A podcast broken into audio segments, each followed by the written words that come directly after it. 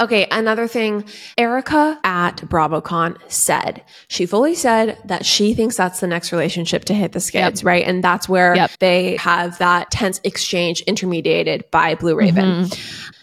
Then intermediated by Blue Raven. let, the, let the court documents show that it was intermediated by Blue Raven.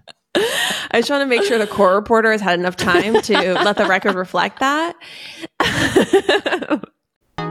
Okay, you guys, this most recent Patreon is really pop apologist at their finest. It is us talking about bread and butter pop apologist topics. So we get into vacation recaps, Lauren's getaway with Kagan for his birthday, and you know her revelations there about five star resorts. So you know, really Lauren at her finest uh, doing what she does best, which is doing luxury travel and complaining about it.